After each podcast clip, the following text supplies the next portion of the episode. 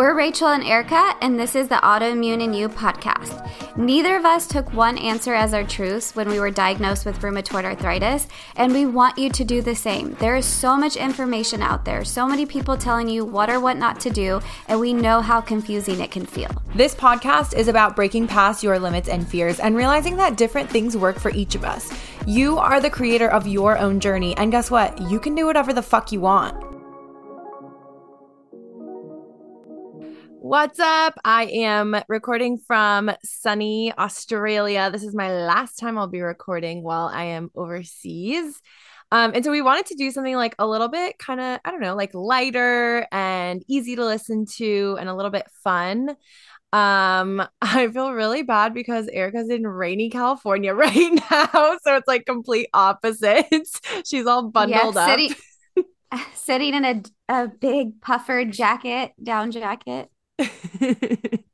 but anyway, uh, just had to set the scene for you a little bit. So we're gonna jump into a really fun um episode. I feel like people really love to see what other people are eating. I don't know why. Like Erica and I were saying, even we like to, you know, watch YouTube videos and stuff like that of stuff yeah. that other people are eating. And um, so we're gonna go into kind of like things that we really like to eat, um, things that like kind of like what our day would look like, and you can kind of visualize it for yourselves. Um, and some general kind of you know go to recipes. And obviously, I've been traveling, so I'm gonna mix in a little bit of what I've been doing while I'm here, as well as what I usually do at home. So I don't know. Hopefully, this is interesting to you. So I think that the thing that's going to be most interesting for you guys is that we talk all the time and even in our intro about the fact that there's no one size fits all to living life with an autoimmune disease. And Erica and I eat very differently on like so many levels, and it works for us, right? Like we both experience minimal flares. Erica hasn't really experienced like a full flare in a long time with medication and diet and all the yeah. other things.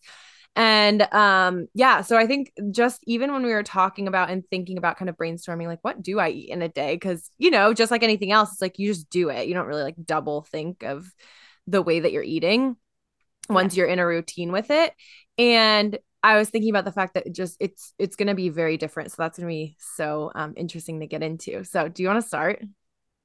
Yeah, I first want to say like, you know, there's so many ways, obviously, like you just said, of eating with the autoimmune disease, but by no way are we saying like like Rachel said, like this is going to be anti-inflammatory to mm-hmm. you or maybe even health promoting to you. Um, I don't think we eat terrible foods, mm-hmm. but you know, it just depends on how your body is going to respond to individual mm-hmm. foods. So mm-hmm. if you're listening to this and you're like, what the hell? Like that sounds crazy. Like that would flare me out. Like just know we're just sharing, as always, our personal life and experience. And even going back to when we started this podcast, I was eating very, very differently. Yeah. So, disclaimer this is what I'm eating in the moment that I feel good with eating. Yeah. Now, in a year or so, it could be different or it could be the same. I don't know. Uh, so, we're going to just share what's working for us at the moment. Because yeah that changes. And I've been, you know, since I've been sharing more of food, uh, like on my Instagram again, I've been getting so many messages of like, mm-hmm. how could you eat that? Like, isn't this bad? And isn't that bad? And it's just, it's just so funny because it, it just really takes me back to like the start of my autoimmune health journey and how terrified I was of foods. And mm-hmm. even up to this day, still have these deep fears around yeah. food going oh my god okay so i'm eating dairy now but like six years ago that was highly inflammatory mm-hmm. to me mm-hmm. and so there is a deep fear in there of like oh my god what if this like mm-hmm. long term causes me some type of immune reaction but i'm so in tune with myself now that i would know i mean it's been since mm-hmm. may of last year mm-hmm. and nothing has happened versus if i eat other foods that i know are known to trigger me, I can't have those things consecutively mm-hmm. in a row. Mm-hmm. Otherwise, I will have a flare up regardless of being on medication. As you're listening to this, if you're thinking like what Erica said a little bit ago about like, oh my God, what the heck? Like that would flare me up so bad. I just want to say that's kind of the point of this episode. The point is like, you aren't supposed to eat exactly the way that we eat, and I'm not supposed to eat exactly the way that you eat. Like, that is the point, yeah. and that's kind of like what we want to drive home and maybe part of it you'll get some good ideas of oh wait i actually really like that food and i haven't eaten it in a while and it never used to flare me up. I don't know why i stopped eating it and i want to eat it again. You know like maybe it'll jog it'll um, jog your memory of some ideas that will make you kind of connect back with your food again right um, or maybe it'll give you some thoughts of, oh, maybe that's what's been triggering some flares for me. And maybe you hadn't thought of it before. So just come at this episode with a totally open mind and hopefully it'll entertain you a little. Yeah. So let's get into it. So, breakfast for me, I'm not one of those people that cannot have breakfast and be fine. Like, my husband can have uh three cups of coffee. No, he's not that crazy, but like two cups of coffee on an empty stomach and be totally fine. That would give me the jitters and I my blood sugar would be like completely out of whack. Ever since I can remember, I've always kind of not I never had like hypoglycemia. Maybe it wasn't like diagnosed, but I do mm. have those tendencies when I eat foods. So for me, what I've noticed is that I need to have some type of fat and protein when I have carbs in the morning. So mm. I can't just, I mean, I can, but I don't feel my best. So, say I just had like a bowl of oatmeal, right? It runs through me very quickly. And mm. I love oatmeal. I we that's actually something my husband and I eat very frequently, just like rolled oats with cinnamon. Mm. In there, um, and then once it's done cooking, we add like dried raisins and like bananas and like fruit and stuff on top of it. But I noticed that like 30 minutes later, I'm starving. Mm-hmm. So what I've been doing is like if I have oatmeal, I try to have like a scrambled egg or something like that on the side to kind of like balance that out because I do need that protein. Otherwise, like I hit a dip throughout my day. So breakfast is really, really important to me. It kind of sets my energy throughout the whole day. Um, so I do really kind of like to prioritize a decent meal. And because I do work from home, you know, I can take the time to make myself something extravagant if I want, or I can make make it very basic if I don't have, you know, if I know I have a lot going on. Um, but so oatmeal, obviously one of the things with some eggs.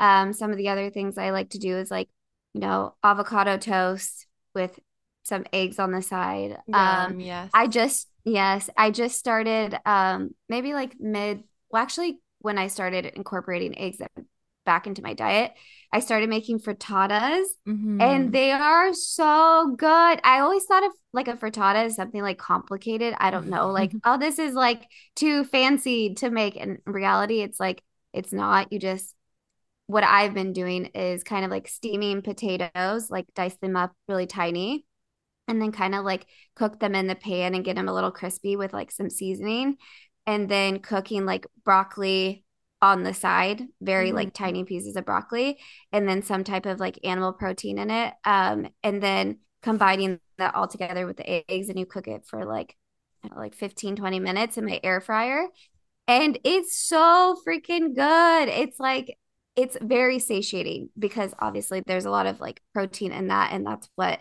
I really find is like makes my body feel good in the morning. Mm-hmm. Yeah, I um didn't eat eggs for a while, but I've kind of always gone back and forth with them. I didn't even like them until like 2018 to be honest. I never used to like eggs and I think it's cuz like when I was like younger, um I was not forced, I guess that's like a harsh word, but I was like almost forced to eat them sometimes and I hated yeah. them. And they would just be like the most bland scrambled eggs. I'm like, Ugh. And yeah. so I I was convinced for literally most of my life that I hated eggs. And um childhood trauma, just kidding. Um so I started liking eggs actually funny enough when I traveled to Bali and like every breakfast you have like basically an over medium or like over easy yeah. egg.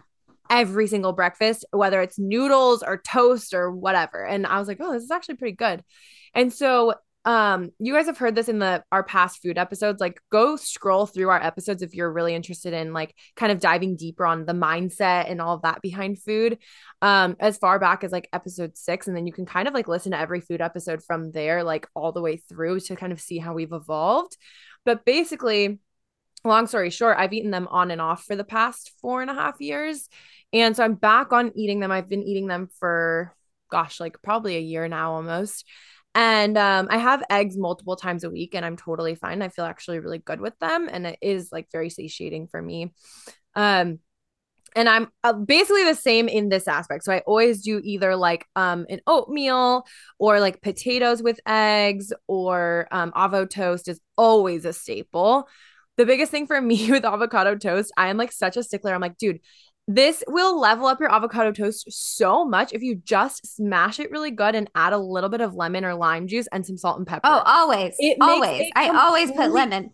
Yeah, it adds it makes a complete difference. It, like literally just a tiny little bit, like a fresh, fresh lemon or lime yeah. juice. Um, it's crazy. Like it adds such a different flavor depth. And like my boyfriend, when he makes it, a lot of times he'll just slap the avocado on there, which like bless his heart, thank God he makes me breakfast sometimes. Yeah. But yeah. the lemon, man, he's like, it's always so much better when you make it. I'm like, you can do it too. All you do is put a little slice of lemon. like, but oh yeah, I don't like just plain avocado. No, it. it it's not to, it. No, you need the you need the little and also with like other... a balsamic um glaze on it. Oh, to die for yeah, you always make that, and I always think I need to go like get some balsamic glaze. but the other thing is the toast aspect. So yeah, for me, I like to put a little bit of olive oil and then Same. a little bit of se- seasoning on the mm-hmm. toast. Yes, and then cook it and get it crispy, mm-hmm. and then layer on the the avocado mash yeah, or whatever because exactly. then that adds an- another layer to the depth of it but yeah that's yeah it's kind of hard to di- be disappointed with avocado toast unless yeah. yeah it's really bland and there's no like additional Nothing, like no seasoning, seasoning, or the all. or the toast the toast is critical so i get my i shared i think it was in episode 56 the your grocery shopping mm-hmm. guide list that's actually something you should go back to after this if mm-hmm. you haven't listened to that one. But we kind of share like where we get our groceries and how we get our groceries. So that does make a difference. So I have I have a bakery in town where I get my sourdough bread. And basically that's the only place that I buy my bread. I don't buy my bread from the grocery store just because there's like 10,000 unnecessary ingredients. Yeah. And a lot of those times they have like nuts and seeds in the bread you know? Yeah um, that's usually how breads are nowadays. I'm like oh i just want like traditionally like fermented sourdough bread. So get the the good bread to level up your avocado toast Facts. Um, yeah, so I feel like at least breakfast we eat kind of similarly.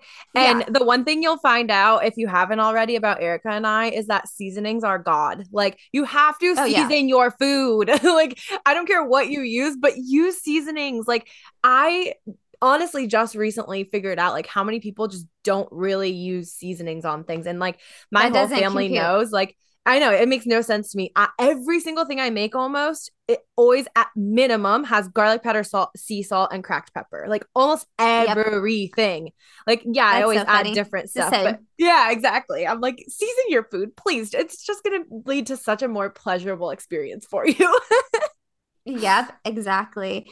Um, but, but other than that, like like maybe on the weekends, I'll make myself some like pancakes or something like that um, and add like some bananas and strawberries or like blueberries on top. That's when I'm feeling a little bit fancy.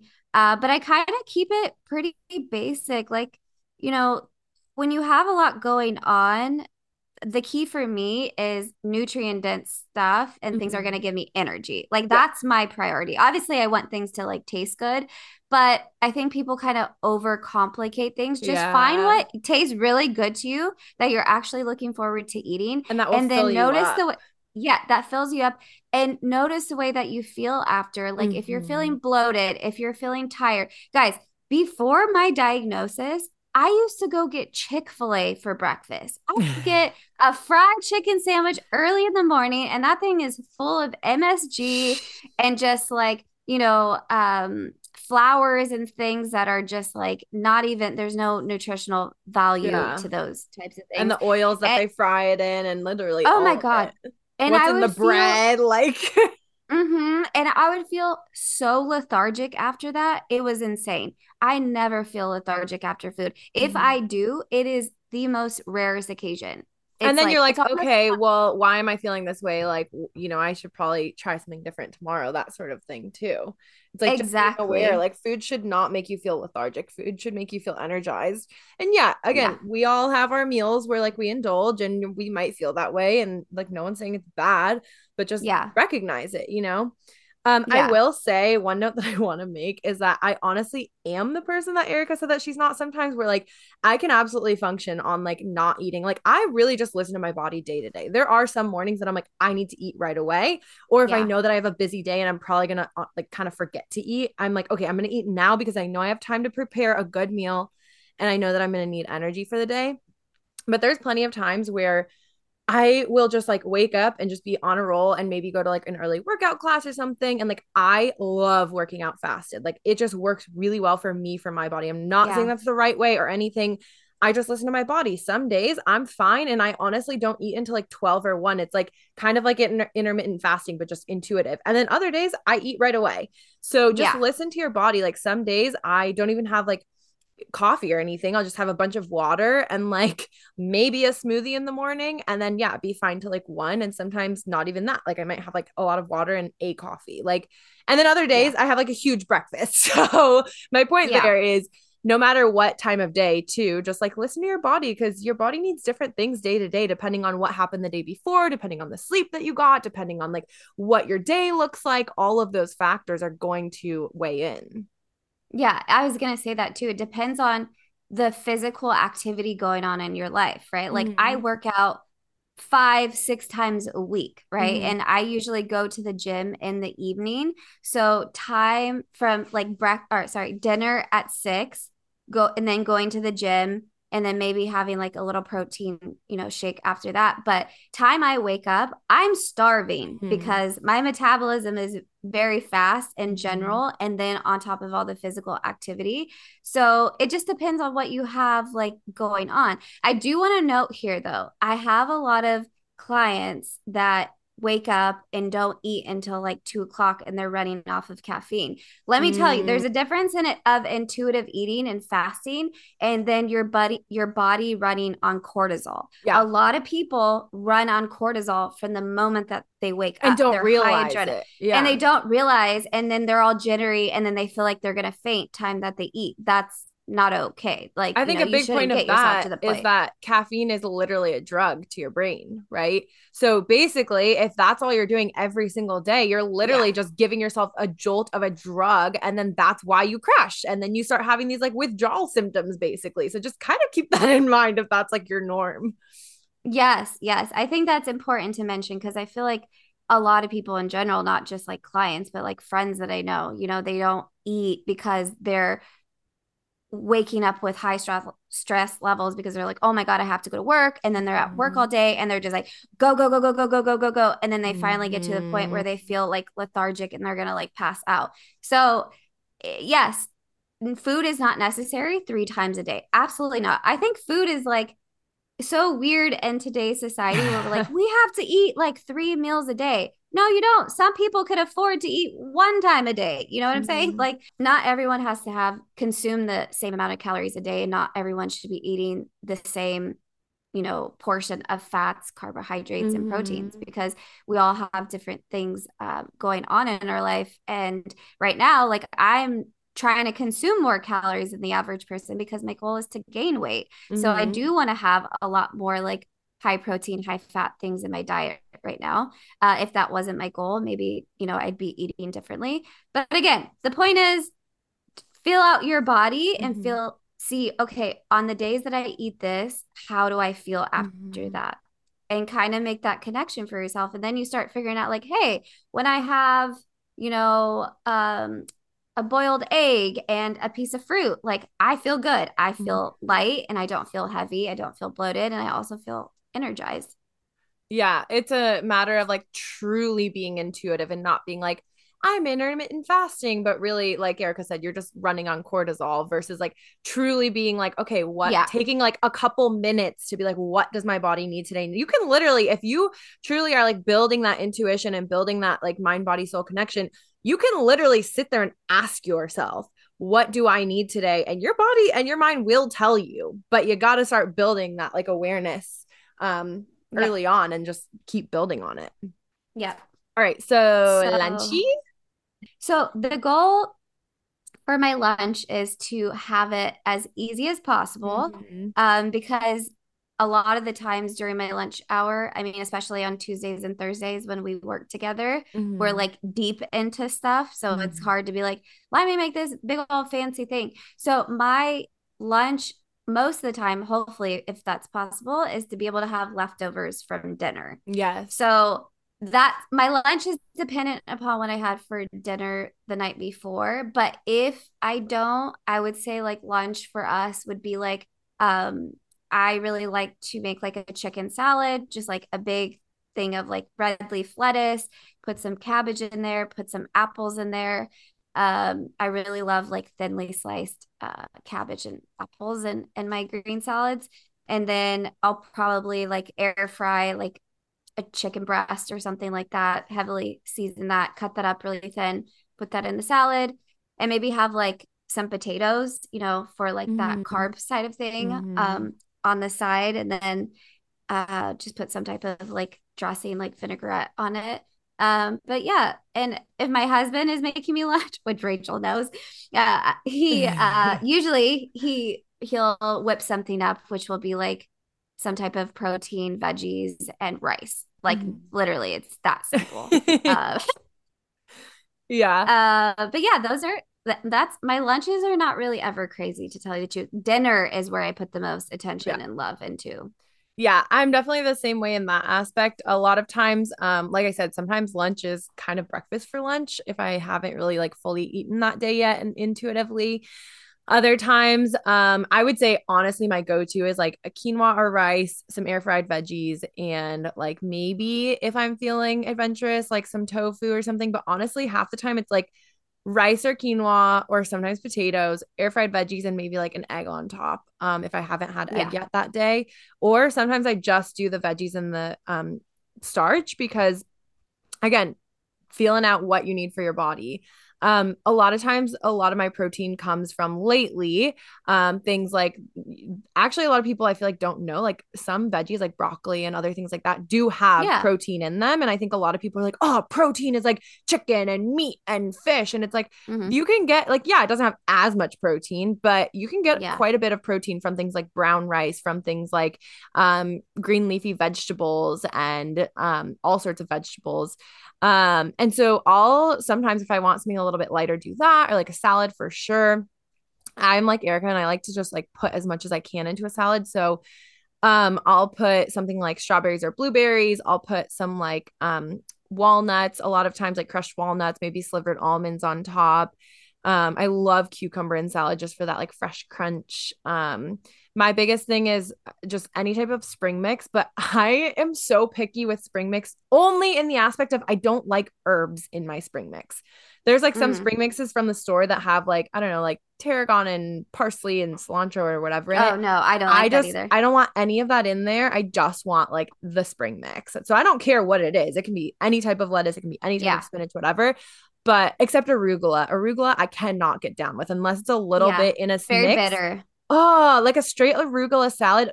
Props to all of you who love it. I cannot. I no matter how much dressing I put on it, which I'm notorious for putting too much dressing on accident. But like, well, even oh. kale oh, though. Like for me, yeah, I cannot have like no. if I have if I have a kale, like if if I have kale in a salad, one, it has to be mixed in with other things. Mm-hmm. And two, it has to be very marinated yes. and very massaged in. Mm-hmm. If I eat bite into like raw kale that I can like it's just feel so it. bitter. and I'm like, I'm like, why am I I'm like, why am I doing this? I can get the same nutrients, if yeah. not better, from other things. I know kale is like a superfood, but there's other things that you can get those nutrients from and enjoy what you're eating. You don't have to gag on your salad. Literally, salad should be amazing and fresh and delicious. Like, don't put kale in your salad if you don't like it. PSA. Um, okay, yeah. but yeah, lunch is like pretty um similar. Or honestly, if like we're out and about, I'll just grab like Chipotle or something. Um, and with yeah. Chipotle, like I don't, you all know this, but I don't do dairy, so I don't do any sort of like cheese or sour cream or anything. A lot of times it's like pretty simple. I'll just do like brown rice and some black beans, and I really love the sofritas there. Um, mm-hmm. but yeah, like super simple. Um, I will just say, like for lunches, especially, bowls are queen. Like just any yeah. type of bowl. Like give me a bowl with some sort of starch and some vegetables and maybe a protein. I am sold. Like and yeah. some sauce on there, maybe some sriracha or something. Sold. Like yeah. bowls are queen. Yeah, I mean it's really simple. It's kind of hard to like mess it up, and especially with adding, you know, like a hot sauce on it or some type of like sauce, right on top. I love it. spice. It just, just adds any, that like everything needs spice. Oh, absolutely, everything needs spice. As you may know, juicing was a huge part of each of our journeys after we were diagnosed with RA. While juicing obviously has many health benefits, we know the process can be a pain in the butt. Buying a ton of produce, washing it all, the cleanup, the breakdown, and not to mention the uncertainty of if it's even gonna taste good or if you're gonna have to chug it down. That's why we are so excited to have this episode sponsored by Garden of Flavor. Their cold pressed organic juices are delicious, nutritious, and ship straight to your door. My current favorite has been the wheatgrass pineapple energy elixir. It has clean energy from guayusa and also has probiotics in it, so it can support your digestive health. On those days that I feel like I'm not getting enough veggies in, it's nice to have a ready to go green juice in my fridge. I also love their turmeric crush juice for days when I'm feeling a little bit flared up. Basically, you are flooding your body with nutrients while giving your digestive system a bit of a break. Because think about it, it'd be really challenging for most of us to consume that amount of fruits and vegetables in just one sitting. We could go on forever about all the amazing benefits of drinking juices made from organic fruits and vegetables. But the main highlight we want to mention is that juicing has the ability to boost your immune system and provide an anti inflammatory effect. They have an amazing variety of fresh juices, elixirs, and even nut milk. We've been fortunate enough to try most of their juices, and we're absolutely hooked. Garden of Flavor is giving you 20% off your order with code autoimmune and you all one word as always, and the link is in our show notes.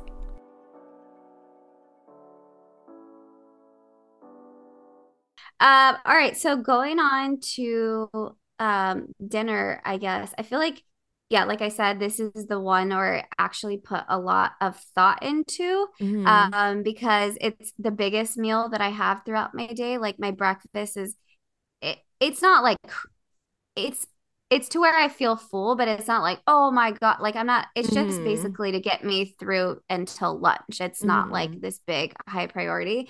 Um, so since it's winter here, obviously that's going to change, right? On like the foods mm-hmm. that we're eating mm-hmm. and the type of foods that we're eating. So what we've been making a lot of is like chili. So, you know, having mixed mm. beans, um maybe ground turkey or like grass fed beef okay wait um pause for a second I have a controversy here. Okay. Someone recently, I don't remember where or who it was, but someone recently was trying to tell me that chili is a summer food. And I was like, I'm sorry. Chili is so hearty. Like, I think of like fall and winter. And this person was like, I can't no, it's a summer food. So you guys need to chime in on this and like message us or something because I want to know if there's anyone else in the world that thinks that it's a summer food. There's no way I'm making a hot chili. Yeah. I sweat. I, I sweat when I eat my chili. Okay. Yeah. not not just because it's hot, but because the spices and stuff yeah. that I put in it. Yeah. There's no way in LA weather I'm eating hot chili right? hot. It's just not I'm happening. Like, what no. are you talking about? Anyway, sorry, go on. I yeah. just had to put that in there. I want to hear from you guys on this for real though.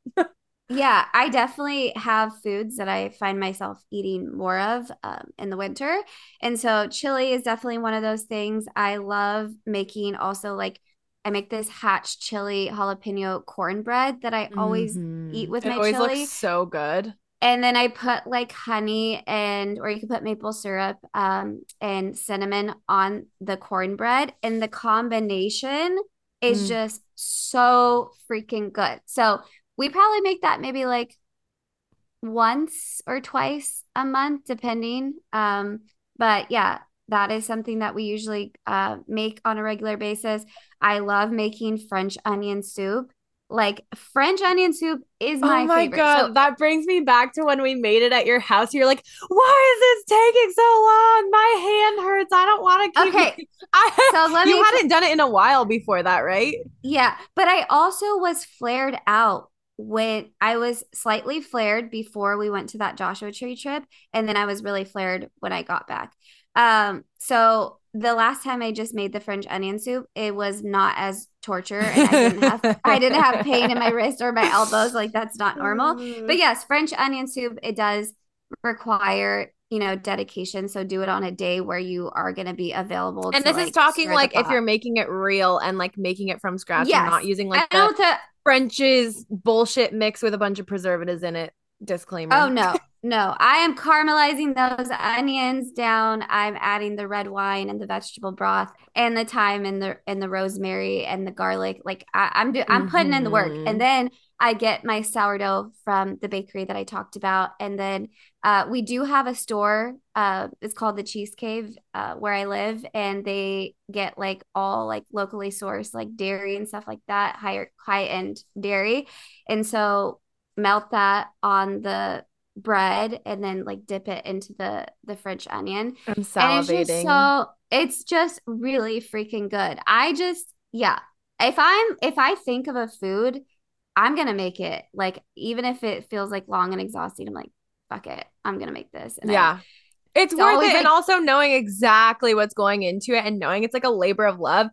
And if I'm making something like that, and I know you do the same, like make a lot of it. If you're gonna go through that work, Oh, make a lot. And you can always like freeze it and stuff too with a lot of different types of foods. Like I recently, um, for my clients posted, so I some of you might know this, some of you might not. I um self-published a um cookbook uh in July 2020 um that's all plant-based and gluten-free recipes. Super easy to execute like very very simple easy to find ingredients. So anyway i um released that. There was like hard copies. I sold out of hard copies. Unfortunately i don't have any now but it is available on amazon kindle. Anyway the point is i started working on a second cookbook which was all comfort food because like i'm obsessed with comfort food but i'm obsessed with like making it a little bit more anti-inflammatory and just like more sustainable to be like you could eat it frequently and not feel like shit. Um and so it's a lot of like soups and pastas and baked goods and stuff like that. Um and so anyway i made an ebook version of it because i have not released that cookbook. I've never published it yet and i've been sitting on it for gosh almost two years. And so anyway i published the ebook for my clients in our private group and i have a client that came to me and she was like dude i tried the minestrone in there. It's so easy to make and she made a bunch extra and just froze it all and if I'm being Yeah. honest, like yes, I've froze I've like made extra and frozen it before, but usually I just make extra and put it in my fridge because I eat it so fast. And I was like, oh yeah, freezing soups, that is a thing. And it just reminded me of that. So like here's your PSA to freeze your soups.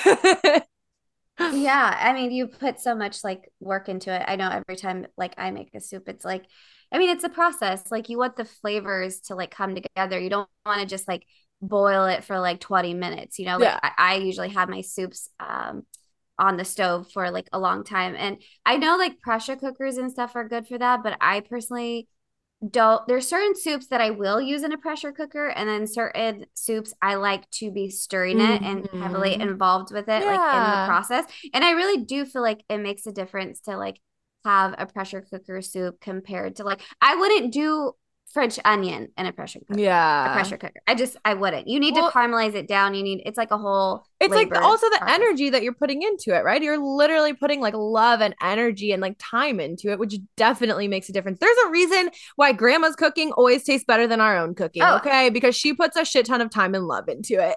I'm just trying to be like grandma. Oh yeah, absolutely. Stepping in those grandma roles.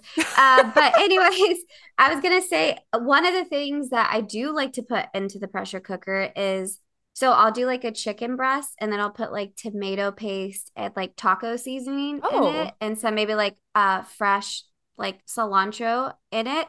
And then I cook that in the pressure cooker on high pressure for I would say like four hours. So like during my day, it's just going. I don't have to do anything. You literally just throw it in there.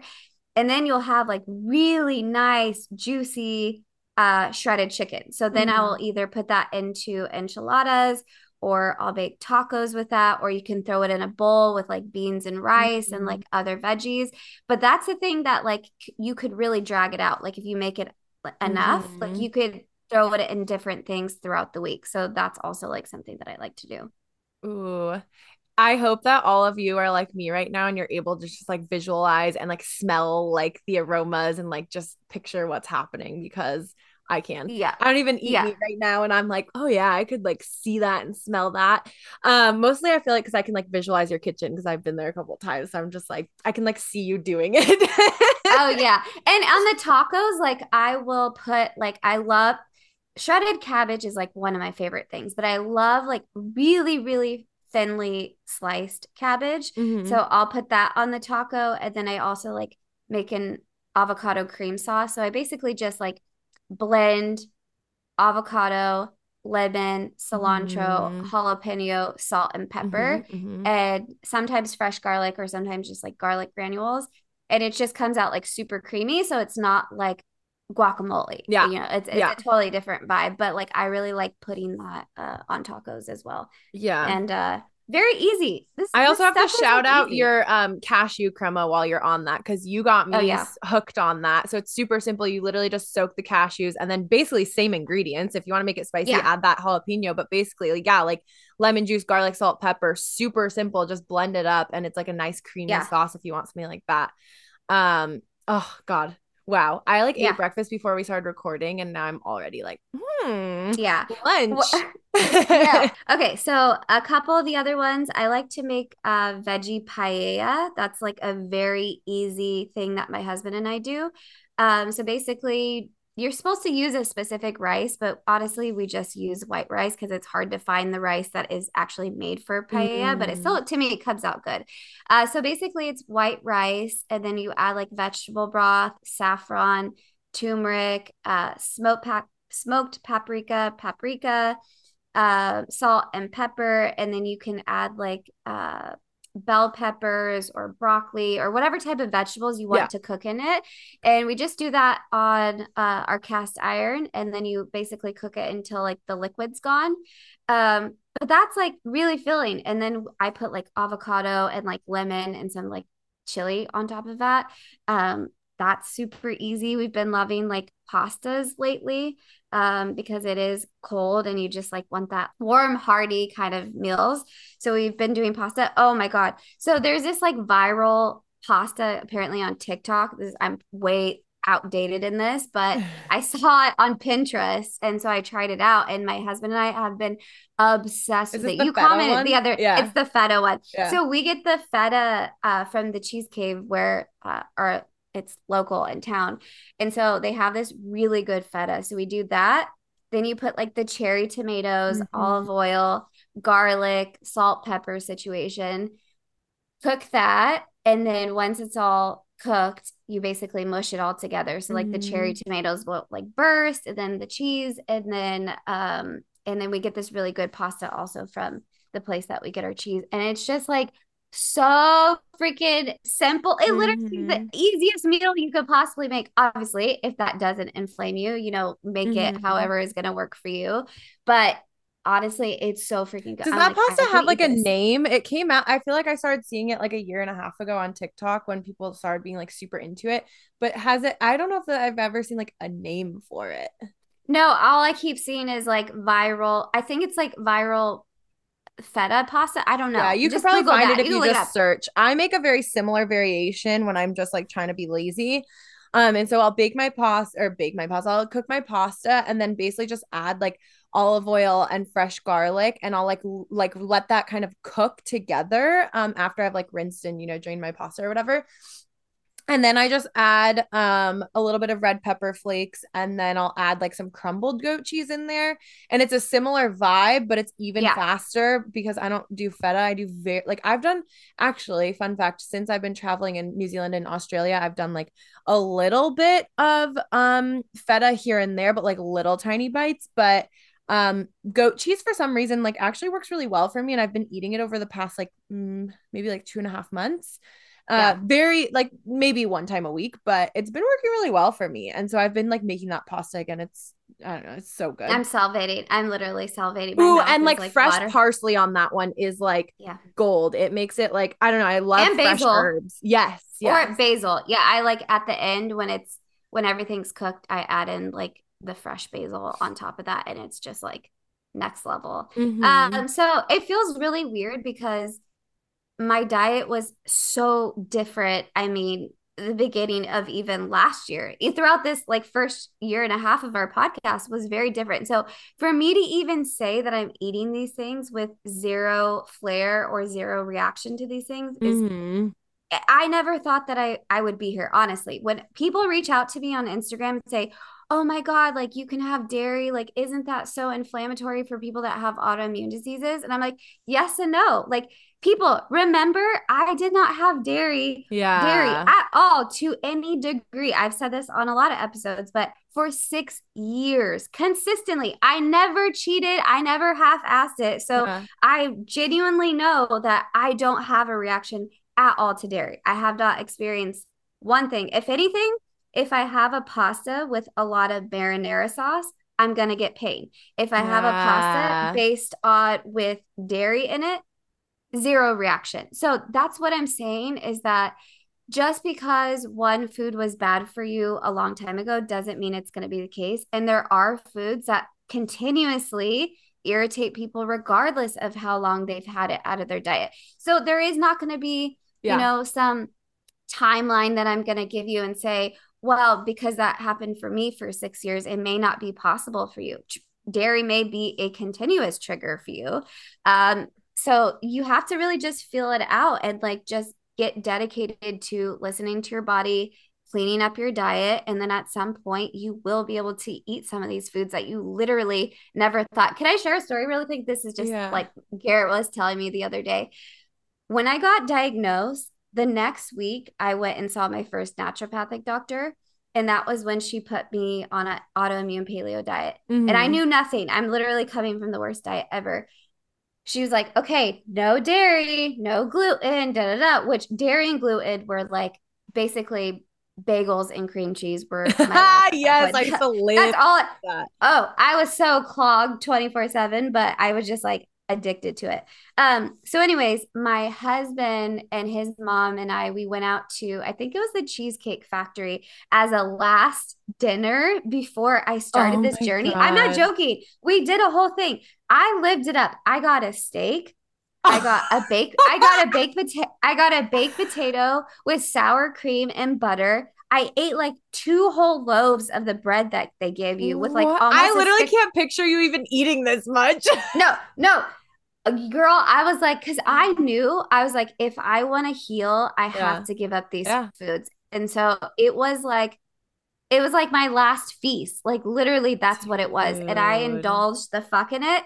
And the next day, didn't have dairy for six years. So wow. the, when you go down this journey, like you have to realize like it really does take dedication to clearing out some of these yeah. things. And dairy, dairy, eggs, gluten, those are big triggers for people that have autoimmune diseases. Mm-hmm. But as you work on your gut and you develop a lifestyle that, that is promoting, you know, anti-inflammation in your body, you should be able to get to a point where you do have more freedom with your food. Mm-hmm. Like I, I something's not going right if you still are so reactive to every single food that you had six years ago. Yeah. That means something needs to change. Something's like maybe you got a parasite, maybe you have major gut dysbiosis still, mm-hmm. major like whatever. There has to be a root to that because the goal is to be able to have more flexibility in your diet. Um, yeah. So the whole point of our podcast is that we're different than other autoimmune podcasts out there because there's um I talked about this maybe on the last food episode, maybe before that, but there's one actually two particular doctors that I love their podcast, but they will tell you time and time and time again what foods to eat and what foods not to eat and how it like helped yeah. patients that they had or how like one of them talks about his mom all the time who had cancer and it helped her and this is the thing. It literally aggravates me because I'm like, if I ate half of the shit that they talk about, I would be so flared up. And maybe not down the line, but like, I can't just take that as my truth. It's not my truth. Right.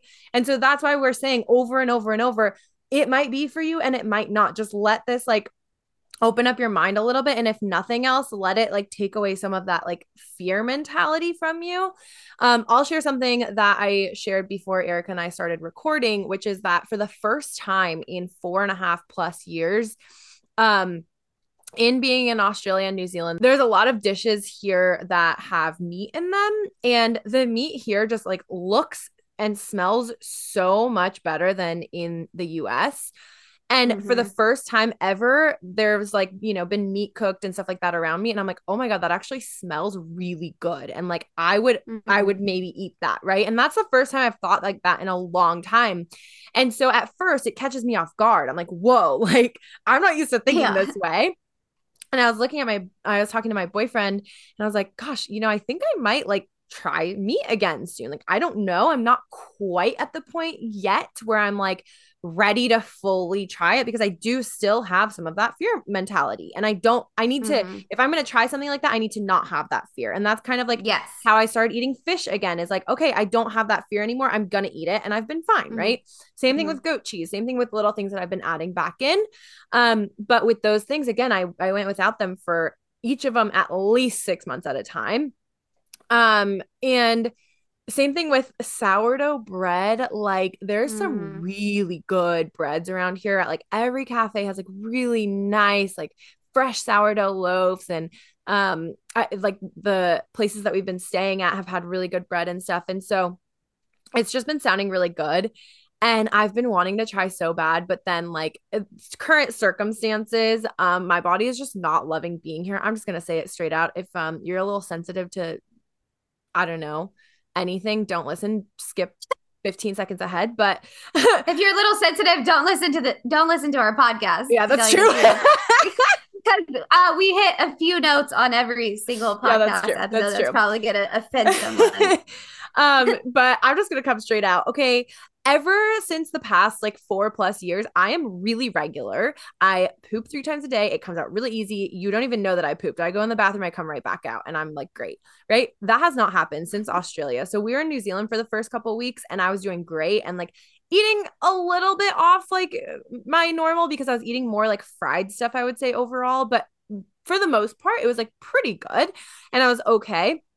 Ever since we got to Australia, I don't know what it is, but like my body is just not loving it. And I've been so freaking constipated. It's horrible. And like that being said, I've still had like BMs here and there, but it's and like still every day, thank God, but it's not it. Okay. And if you're listening to this, I hope you understand me. Like it's just not it. It's not the way that my body oh, actually yeah. goes. And so anyway, I really wanted sourdough the other day. And I told my boyfriend, I'm like, I think that I'm like mostly past this like fear, right? I'm not like, oh my God, if I might, I might eat it and I might flare up. I'm kind of like, you know what? If I flare up from it, at least I know and at least I enjoyed the sourdough, right? Mm-hmm.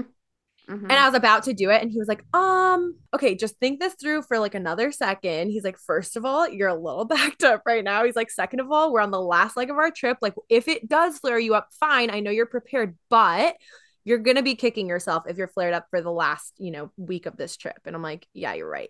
So I've I've put a pause button on that for now, but I feel like that's like a next part of my little food endeavor. Um so the point there is like I would say make sure that you're kind of past that fear before you start to try to incorporate things. That's huge because otherwise you have that fear still there. And we talk about this like probably every single episode. But when you have that fear you're going to build up build up like the guilt and the shame if you do flare up afterwards and you need to not mm-hmm. have that because that's just going to make it all feel so much worse right well, um, food is a uh, fear is a trigger yeah that's the exactly. thing the fear is a trigger so if you're going into eating something going oh my god my joints are going to flare up da da da mm-hmm. it might happen to you yeah. versus i have people i know my clients that are like you know what? I had a fun time and I indulged a little bit. Guess what? I woke up and I had no freaking pain because yes. they weren't overly thinking yep. about it. Exactly. Exactly. And that's the key. So don't try something if you're still in that mentality, is all I'm saying. Um, really think yeah. things through before and don't just be like, oh, well, whatever. Like maybe that whatever is actually your like defense mechanism and deep down you're actually terrified. Like that's again yeah. gonna make it worse because it all snowballs. Um, Okay, so I'll go on to what my dinners typically are. I kind of go all over the place. I really love anything Asian inspired, to be honest. Um, and I tend to go that way for dinner a lot. But I would say the majority, like I said, bowls are queen. Like it's just so easy and so fresh. And like you can do so many different things with just making a bowl out of something. Um, and so I'll have kind of similar to like my lunches is um like a rice or a potato or quinoa or brown rice pasta. Um, and then some sort of vegetable, 90% of the time, air fried vegetables, because let's be honest, nothing's better than that. And it's so fast and easy and like a little bit mm-hmm. crispy and just delicious. I put any yep. type of vegetable. Um, a lot of times it's like uh, carrots, broccoli, green beans, asparagus, bell peppers. Those are things that like I personally tend to gravitate towards. Cauliflower. Um, and yeah. so I'll do some sort of starch, some sort of vegetable, a lot of times like tofu, or lately I've been loving doing like a um, wild caught salmon, uh, just sometimes throwing that in the air fryer too, or just putting it like on a pan, or sometimes I'll do like smoked salmon. Uh, recently, since I've been traveling though, um, dinners have looked kind of similar. When we've cooked on our own, it's been a lot of that. Um, pastas, I love making like a pasta sauce. Basically, I'll take like a can of petite diced tomatoes that don't have any salt added and then I'll kind of make my own sauce. And so I just do it really fast because if you make like a true kind of marinara style sauce, it takes a lot of time, right? Oh, yeah. I do like what I call a cheat sauce. And so I'll do either a can of just like t- plain tomato sauce or petite diced tomatoes, put it in a, um, in a saucepan and then let it heat up and add a little bit of olive oil and all the spices. Like if I have an Italian blend on hand, I'll just throw some of that in, or I'll do like if I don't have that, I'll put um, you know, the typical garlic, powder, onion powder, salt, pepper, and then also do and I whenever I say salt and pepper, always cracked pepper and sea salt. Always. I don't stray yep, away from that. Same, At home, same. I always use Himalayan pink sea salt personally, but never table salt, please. Like it just tastes no gross. I'm sorry. Um, it's too salty tasty. Yeah, it has yeah. a too salty of a taste. Yeah, yeah, it's just not it. Um, and then I'll do if I don't have the Italian seasoning to make this like super simple pasta sauce, I'll just do um like oregano and dried oregano oregano, dried basil, um, maybe any sort of other, you know, Italian seasonings that I have, and a little bit of uh, red pepper flakes because I love a little bit of spice in. Same, same. Always, yeah. I always add a little bit of red pepper flakes yeah. to my pasta. And then one of my okay, so I have two kind of go-to pasta recipes specifically. I just want to go more towards the pasta side because you know it's more of that like wintry vibe. Um, I've been loving making like a Cajun pasta, and so I've been doing basically that sauce that I just talked about, and then, um, or if I'm like super short on time, I'll find a jar of like a marinara sauce. Always check your labels, you guys, because most marinara sauces have like things like sugar. milk and cheese and sugar. Yeah. And like canola oil, vegetable oil. Check your ingredients because there are some really good brands out there that have like Rao's is one of my favorite brands. It's pretty pricey, um, but you can find it at most like major um, supermarkets in at least in the States. Um, it's spelled R A O, uh, which fun fact is actually a restaurant in um, New York too. But um, so always check your ingredients. It should literally basically be like spices, maybe garlic, onion, you know, that sort of thing. And then like tomato and maybe a little bit of like extra virgin olive oil and salt. Like it shouldn't have a bunch of the extra stuff. So anyway, I'll take whatever marinara sauce I'm using and I'll add just a little bit of I like doing oat milk because it's a little bit creamier, but make sure it's unsweetened, blah, blah, blah.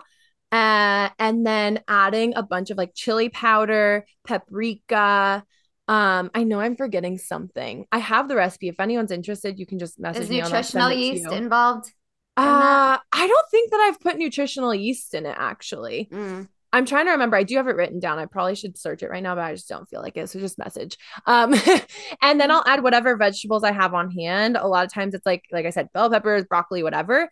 Um, but it's really good and i don't know why i never thought of doing it before because you have like the heat and it gives that like cajun flavor but it's still like nice yeah. and creamy and it's oh i love it. If i want something that's not quite as like creamy then i love doing this artichoke sun-dried tomato pasta. So freaking easy. I basically cook the pasta and then i toss it with um in a separate pan. I'll toss some extra virgin olive oil some sometimes onion sometimes not. If i have it i do. If i don't i don't and then fresh garlic, like kind of a lot of garlic, um, minced. And then I'll saute that up, add a whole bunch of spinach because, you know, it cooks down a lot. And I just like to add a bunch of extra greens in if I can, especially if it's not going to add. Sometimes if you add a bunch of greens, it like adds too much substance and you're just like, oh, I feel like this is straight up rabbit food. Mm-hmm. But something like that where it cooks down and I can know that I'm putting a bunch of extra nutrients in it, perfect. Right. So I toss a ton of spinach in there, let it cook down add some chopped up um artichoke. I just get it from like a can. mm-hmm. um, in brine and I just like get it out, like chop them up small, kind of like slices. Um, add the artichoke in, some capers, some sun dried tomatoes chopped into small pieces. Just toss it all together. And it's not necessarily like a sauce, but the oil kind of coats everything. And then you toss it into the pasta and kind of like mix it all up. I um used to add toasted pine nuts to it, but I um figured out that pine nuts were actually aggravating my symptoms, and so I'll do toasted walnuts instead. But you could really do toasted whatever, um, and it just adds a little bit of like a crunch, a smoky flavor, and then like fresh cracked peppers, uh, sea salt, whatever. But it's just so simple and it's freaking delicious. Like every time I've made it for anyone, they're like, "This is amazing," and it's so so easy. Um, but yeah, I would say overall, um, since I've been eating here, it's been kind of a lot of seafood dishes just because um a lot of the dishes here, I either if we're eating out, I either have to like modify and be like, oh, I can't have this, I can't have that, and I hate doing that. So I'll usually find something on the menu that I can have, and it tends to be some sort of bowl or like a seafood pasta. And so I've kind of been doing more seafood than usual, and I've been okay symptom wise, which is great. Um, but yeah, it's been a little bit different eating since I've been here. But the funny part is, overall, Australia and New Zealand are like relatively similar to eating in the States, I would say, um, as far as a lot of the flavors and the things offered. It's just the fact that everything just seems a little bit more fresh when it comes to at least like the animal products. Mm, yeah. I was going to say, I forgot to mention, like, I kind of said a lot of almost like rich, like decadent meals, kind mm-hmm. of. I just thought about that. And I'm like, but a lot of what we also eat is like just air frying, you know, a piece of like chicken, like either a ch- mm-hmm. chicken breast or chicken thigh and like heavily season it with like paprika and smoked paprika, salt, pepper, garlic, you know, salt, you know, the basic stuff. Mm-hmm. And then um even like roasting a sweet potato and then having like mm. roasted vegetables. Like that is probably the most common thing that we eat is like just, you know, an animal based protein, some type of potato and vegetable. So mm-hmm. it literally is as simple as that. And I think like the most important part out of all of this is just being in control of what is going into your food, right? Yeah. So when you are buying like packaged stuff, you are going to get a lot of this garbage that could be irritating your symptoms versus like I cook all of my stuff with extra virgin olive oil. Like that's mm-hmm. everything. Same. The yeah. oil or I avocado oil. I yeah, or avocado oil. But like I really realized I've talked about this before that all the seed oils and all that stuff mm-hmm. were really mm-hmm. aggravated me. And they were in a lot of the plant-based stuff that I was eating. Mm-hmm. And I, you know, in that mentality was just like, well, it's plant-based, it has to be healthy. But then I started doing a lot of research on like seed oils. And because I literally know nuts and seeds are my biggest trigger, I was like, well, why would I be having the yeah. oils? Like why why would why would I be, you know, all that stuff was irritating me. So this year, I really feel like I have even a better grasp on the things that are really irritating me. And I've also gotten very simple and basic with the way that I'm eating. Mm. Just getting back to the roots of like my husband and I were talking about it. It's like everything we buy is local. We're getting mm. our meat locally, we get our dairy locally. Not, not, not that we even eat a lot of dairy, honestly, like a few pasta dishes, like maybe mm. on, you know, something, I don't know, like a cheeseburger if we go out but we're not having a lot of dairy. But when we do, we get it locally and then our bread, and then go to the farmer's market and we get like our asparagus and Brussels sprouts and things like that. So it's all like local. And I feel like we're just kind of getting back to like the simplicity of eating. Mm-hmm. Whereas when I was mm-hmm. eating plant based, everything was kind of getting, and this is not talking bad on people that eat a plant based diet. This is just how the progress, progression of me being vegan for over five and a half years is that I started Whole Foods. And then because of the conveniency of all the highly processed vegan alternatives, mm-hmm. it turned into eating a lot of stuff that had triggers in it that I didn't even wasn't even aware of. And yep. for me, that was soy. Like that was soy, that was the seed oils, that is you know the nuts and seeds um and even now not having as much beans and like legumes in my diet mm-hmm.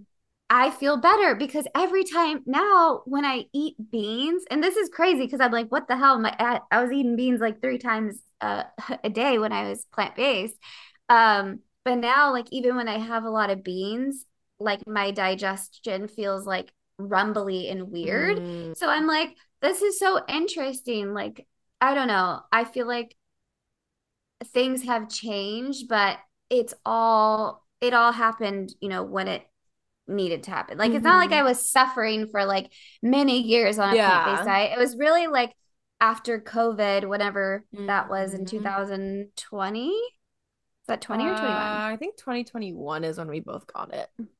Yes.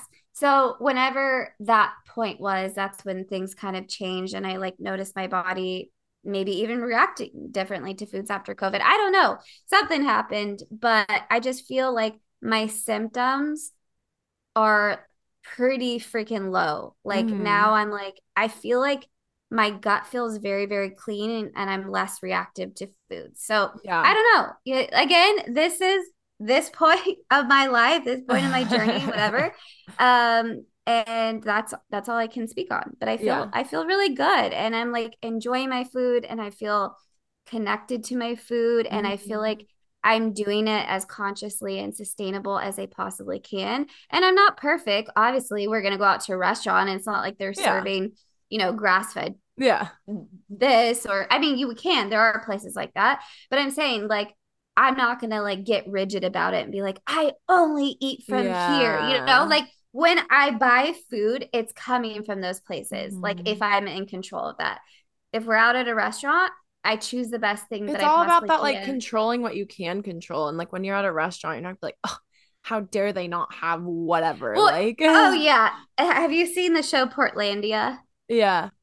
Yeah, it, it's there's like a skit of a specific couple, and they're all like um very conscious about everything but to the extreme and like i don't want to be like where did this mm-hmm. chicken yeah was this chicken raised you know it's like fuck it's just like a yeah fast food, fast food but whatever like yeah. um so yeah this i i talked about it several times now but i feel like i'm just feeling more normalized as a person mm. with an autoimmune disease. Like I feel normal and not in the sense of like I'm trying to fit into the re- with the rest of society because that couldn't be farther from the truth. My husband eat and I eat so much different from yeah. our friends. Like yeah. they're just like they'll eat like hot dogs and like weird yeah. crazy shit. Like we're like we're still very conscious, but I feel more normalized where I can go out and I can eat stuff now and I mm-hmm. I know it's mm-hmm. not going to trigger me. So that feels that feels good, you know. So yeah, feels.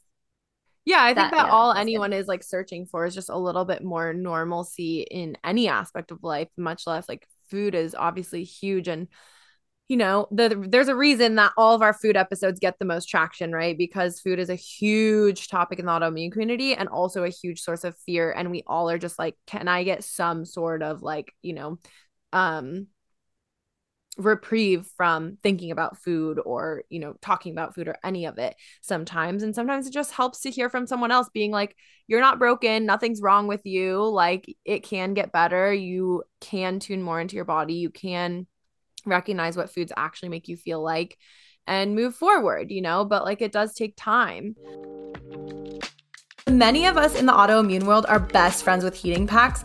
We're here to tell you that it's time to ditch them because we have something even better for you. Our new favorite pain relieving product is not like any other heating products that either of us have ever tried. Thermotex offers a variety of infrared heating products. They're really high quality, effective, and convenient. It's super easy to do. All you have to do is flip on the switch, let it heat up, and instantly enjoy the healing benefits. Because they incorporate infrared technology, the energy is absorbed six centimeters into your body. Traditional heating packs only penetrate about a quarter of a centimeter.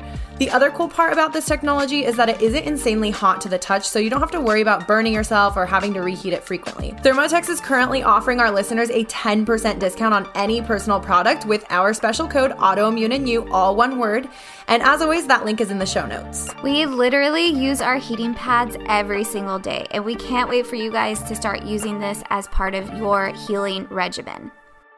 Um, something I want to go back for a second to when you were talking about processed foods and something that I'm constantly asking myself when I'm shopping for groceries, um, or even if I'm at a restaurant is could I make this myself? So, like for instance, yeah, yeah, super easy example. You go to the grocery store and you see those little packets of oatmeal that are like strawberry oatmeal, right? And you're like, oh, it looks, it looks again, greenwashing. Yeah. Looks on the front like it's totally fine. It's natural, whatever words, buzzwords it has on the front. And then you look at the ingredients, you're like, oh yeah. my God, there's like oils in here and sugar and molasses and all this extra stuff.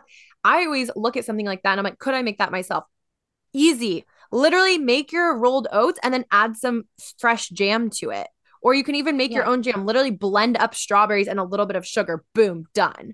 Like it mm-hmm. is just as easy as buying the packet of shit, like everything. Yeah. And if I'm at a restaurant, I'm like, I honestly try to get dishes where I'm like, I wouldn't make that and or I couldn't make that at home. Right. Like I want to kind of like, if I'm gonna indulge a little bit, I want to like know that I'm doing it with purpose and not just like I could easily make this at home. That's my personal mentality. And that's not even just like a health thing. That's just in general. Yeah. But, like that's with, the yeah. same. Same for me. Why, I'm like, yeah. why am I going to pay $30 for this meal when I can yeah. make this at home? I, I try to choose something that's not really like in my wheelhouse to yeah. like go forward exactly. and like make that. Yeah. Yeah or like um going back to the package thing i see a lot of you know like the quick like rice packages and sometimes those are great in a pinch like grabbing, you know, the little packet that has like rice, you know, let's say garlic and herb rice, for instance. Um, we got a packet of that when we were here. Um, we were in an Airbnb in New Zealand, we were cooking and we're like, we just needed something easy. And there was like five different brands of them. And all but one of them had just like so much shit in it. And one of them was literally basically like the rice, the spices, a little bit of olive oil. Like that's what was in it. Mm-hmm. And yes, I definitely could have made that at home. But in that moment, it was more the convenience of, oh, I throw this, you know, in a pan for five minutes and it's cooked versus grabbing the brown rice, letting that cook, buying the spices. We're traveling. We're not going to use the rest of the spices. Like you have to kind of pick and choose, but you there's always, we said this in the grocery shopping guide, um, episode 56, there's always a better option, right? And so if you do have to go the processed route, find the better option. And if you are looking at the processed route and you go, huh, this would actually be really easy for me to make when you look at the ingredients and you go, oh, all I need is oil and spices and I have that at home. Let me just grab some regular brown rice then. I, I, was just gonna say, so like the rice pilafs at the store, mm-hmm. they have like this hydrolyzed like yep. soy isolate yep. shit in it. And I'm like, why the fuck is this in here? I just want rice and I yeah. want like oil and a few herbs. So my husband started actually making it just doing white rice adding like the veggie bouillon into mm-hmm. it and like garlic and onion powder and like fresh parsley. Mm-hmm. And it's way better. Yeah. It tastes like rice pilaf, but it's it's fresh. And so the thing is, when you are buying products that have 10 or more ingredients, right? It has this carrageenan. I don't know how to pronounce that properly. yeah. It has the the the uh, gum guar, the like mm-hmm. all these things in it, right? It's going to be really difficult for you to tell what about that process thing is actually mm. causing you the inflammation, Very right? point. So when you are eating things like olive oil, like veggies with like olive oil and seasonings on it, right? Like seasonings that you have at home, like basic stuff. You'll be able to compare that and say, okay, when I had this, I felt very triggered versus when I made it at home. So you're going to be able to see, but like if there's too many ingredients and too many things, it's going to really make it difficult for you because I know people that have food triggers to like the caramel color mm. in like mm. foods and stuff. Like that is a huge, they'll get migraines and they'll have all this stuff. So the point is when you are eating more simple, you're going to have a better understanding of what foods actually affect you. yeah, you can tune in better you. overall.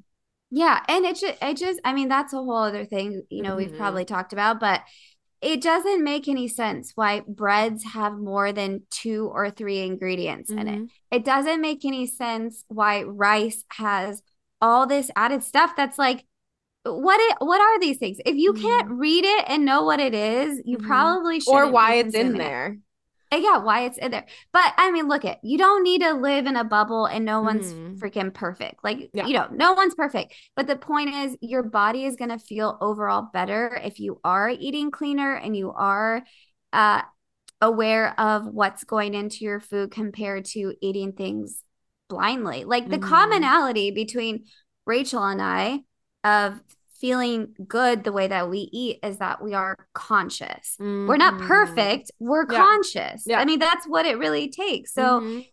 somebody could be eating a plant-based diet a specific way and if they're eating whole foods and whatever they might feel good. A person eating you know, more like me. I don't have a specific way of eating, but mm-hmm. you know, more like whole paleo ish, mm-hmm. but not even that, like yeah. more like farm to table, I guess, kind of way that I guess I would say I was I'm eating now.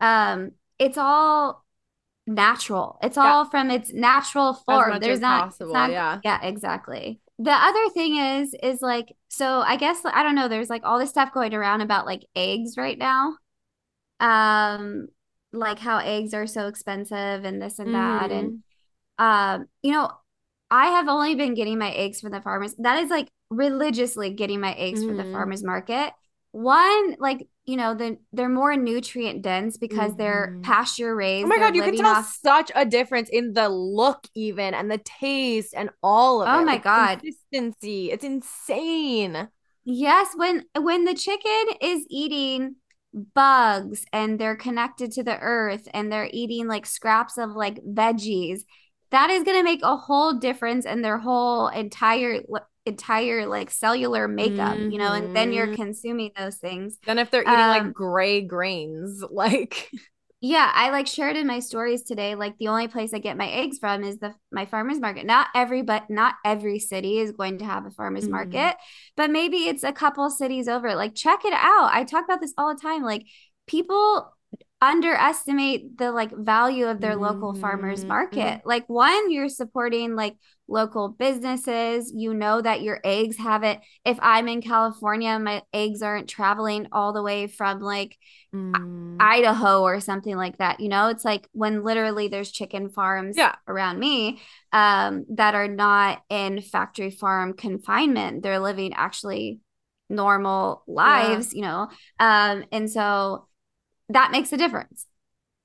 Yeah. Um, we I think it was like uh, I'm trying to remember which episode. It was a long time ago. I think it was um 2021. So it was like either like episode 22, 23, I think it was one of those two, maybe.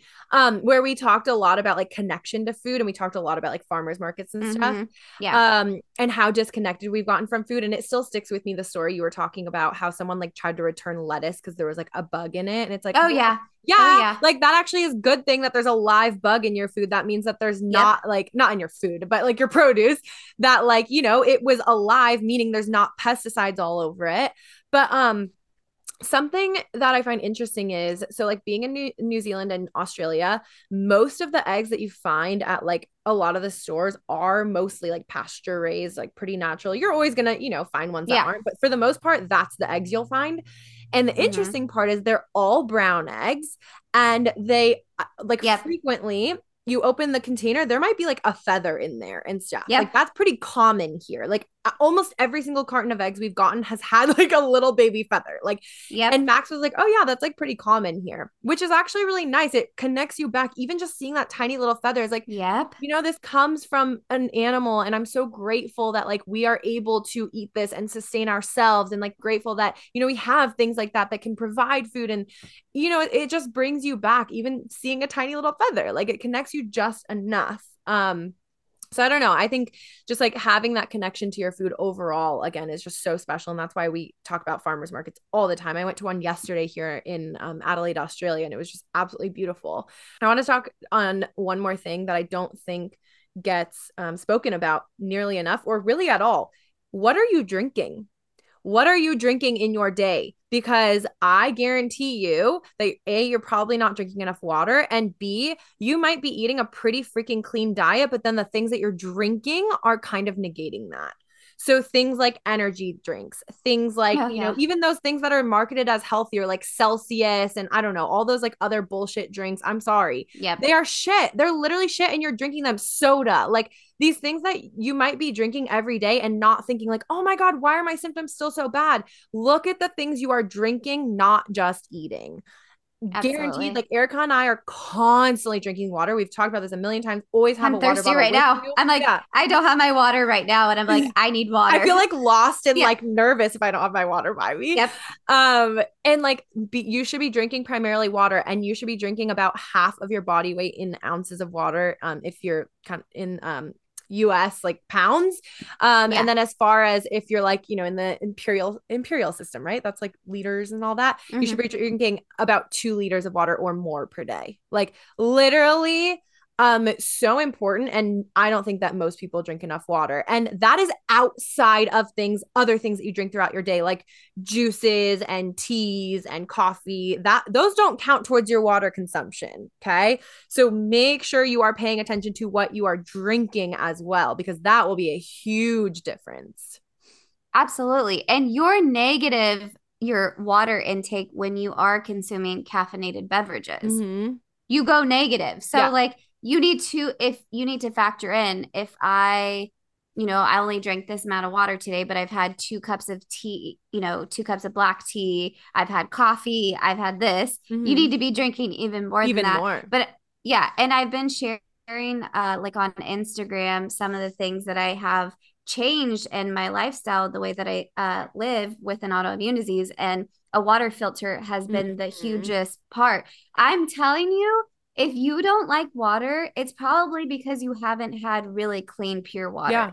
Really good clean pure water is addictive. I drink Mhm. I have I've consumed way more water than when I didn't have my Berkey water filtration system. Absolutely. And um we we don't even think about how much stuff is in our water, how many Mm. contaminants, how many pollutants. I mean, think about it. People, you know, flush or like throw like pills down the sink Mm. there's like viruses, there's bacteria, there's plastics, there's all this stuff in our water. And because we were made up of mostly water, don't we think we should be consuming really good pure water? And obviously, you know, it it is a bit of a privilege to have a nice filtration system. You know, there Mhm. are filters out there, but they're not going to cut out the majority of what you really need to like fully thrive with like clean water because Mhm. I have definitely noticed the difference from I can't even if I go to a friend's house or something I'm like you guys have filtered water like I I- it's just so different now I can Mhm. taste the chlorine in water that has not been filtered properly Mhm. and obviously you go out to a restaurant you're just getting whatever water and that's Mhm. okay but it's all within your control like I've been sharing that Mhm. a lot on Instagram like my home is my safe ha- haven my home is where I can control Mhm. the uh, Yes. air quality, the uh, the products that I use, the sheets on my bed, the candles that I burn, like Mhm. all of this. Like I, that's one place that we can control. We can't control if we go outside into a city. I mean, I'm 30 minutes east of LA, so I'm sure we get pollution from there. Mhm. Uh, thankfully, I'm not in like the thick of pollution because you could definitely see the pollution around LA when you're driving from my Yeah. house. Um, I'm in pretty a, a clean environment where there's lots of trees, which I'm very thankful about. But you can just control what's going on in your house. So if you live, you know, in an environment where there is a lot of pollution outside, then get like an air filter. If you feel like your skin is like dry and itchy and your hair is dense, get a filter for your shower. Like Mhm. there's things that you can do. And that's a, whole other thing we could actually have a whole episode on because Yeah. I've shared on Instagram and I've been getting a lot of DMs and questions about like specific things.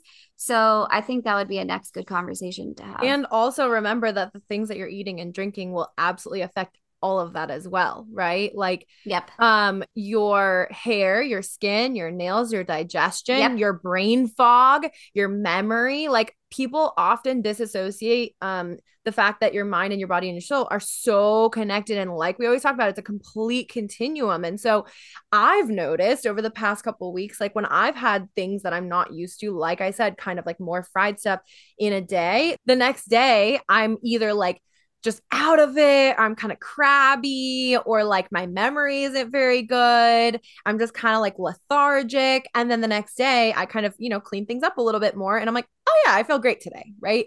Just remember mm-hmm. that that's not just because, yes, you might be dealing with, you know, anxiety, depression. I'm not negating any of that. But the foods and the drinks that you're having will make those things way worse. So just kind of keep in mind that everything's connected. Absolutely. And I want to end on because we're probably this episode is probably getting long, but I do want to end on I have dealt with anxiety and depression my whole life up until my diagnosis. I feel like my depression has fully gone away. Yes, I get sad here and there and I get, you know, in my head uh, with things, but I don't deal with depression anymore. And that was clinical depression. Mm-hmm. And I also mm-hmm. had clinical anxiety. Like mm-hmm. I dealt with that majorly. I mean, I would have panic attacks and panic attacks. Um, but the thing is, when I wasn't eating right and I wasn't taking care of myself, my anxiety was through the roof. People don't mm-hmm. understand when you mm-hmm. eat shitty food, your mood is off. Your you're, body's just constantly on hyperdrive. You're you're more susceptible to getting anxiety. And because you know, I didn't start the mindset work like really, really fully into it the first couple of years of my diagnosis. Yes, there was like fundamentals that I was trying to incorporate, but I'm nowhere, I was nowhere where I'm at today. The food changed my mental health mm-hmm. because I mm-hmm. started to actually supply my body with the proper nutrients mm-hmm. and like fuel myself with the right things my anxiety became less and less and less. And of course, as I did the deep inner work and, you know, things to actually promote my mental health, that helped as well. But the diet was honestly the foundation. That was mm-hmm. my transition into having less anxiety, into having less depression. And there's actually tons of research out there. So anyone who's listening to this going, well, I've yes. had it worse and da da da I'm not saying that, you know, that's going to completely cure you, but I'm going to say it could make 70%, 80% difference mm-hmm. in your mental health if you supply your body with the right nutrients. Mm-hmm. Think of like your mind almost as your body in the sense of we need to eat food to fuel the inside and to fuel the energy, right? But we also need to be doing things like movement to help yep. the other systems in your body. So it's kind of the same thing with your mind, right? Things like mindset work, you know, meditation, journaling, movement, even like all of that does help your mind. But if you're just doing that, you're not going to notice nearly as much of a difference as if you're literally supplying your brain with that same type of energy that you're trying to supply your body with. So well, that's yeah. the gut brain axis, mm-hmm. right? Like the gut is directly relate related yeah. to our serotonin, our dopamine levels. Like there's a whole there's a whole science, especially mm-hmm. within I would say like even in the last 10 years of that like gut brain connection. Mm-hmm. And you know, I would really love because I I have an understanding of it right but i don't feel confident to be able to like articulate that fully to you guys yeah we'll but i would get, really like, love expert on here i was gonna say i'd really like to have a specialist on the gut brain mm-hmm. axis and how that really truly translates mm-hmm. because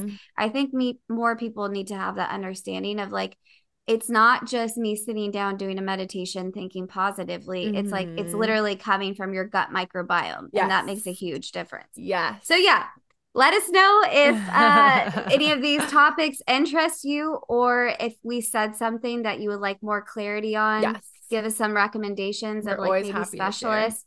Yes. Um, yeah.